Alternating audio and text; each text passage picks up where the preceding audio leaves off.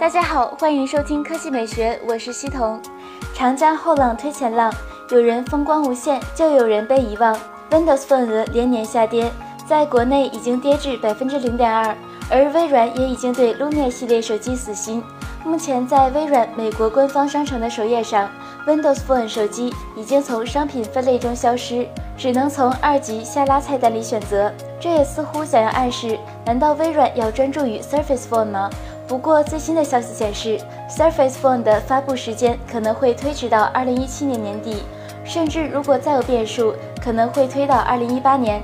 这可能是因为 Surface Phone 会采用英特尔 X 八六结构，结果英特尔看不到移动市场上的未来，索性直接放弃推出。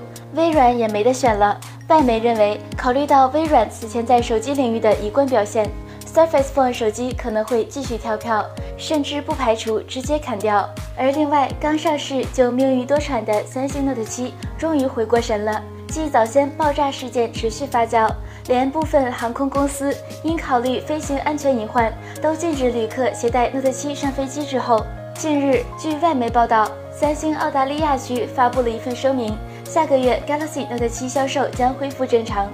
三星将于九月二十一日开始交付安全的新款 Galaxy Note 7，而新机的恢复销售预计要到十月初。不过，考虑到 iPhone 7也同样买不着，可以多点时间多搬砖了。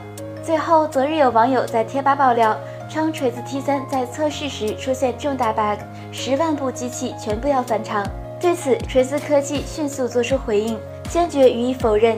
而锤子科技产品总监也表示，返货十万台。关键是我锤要有十万台啊！那么 T 三到底什么时候发布呢？仍无确切说法。但是看现在的迹象，一切顺利的话，最多一个月左右就该出来了。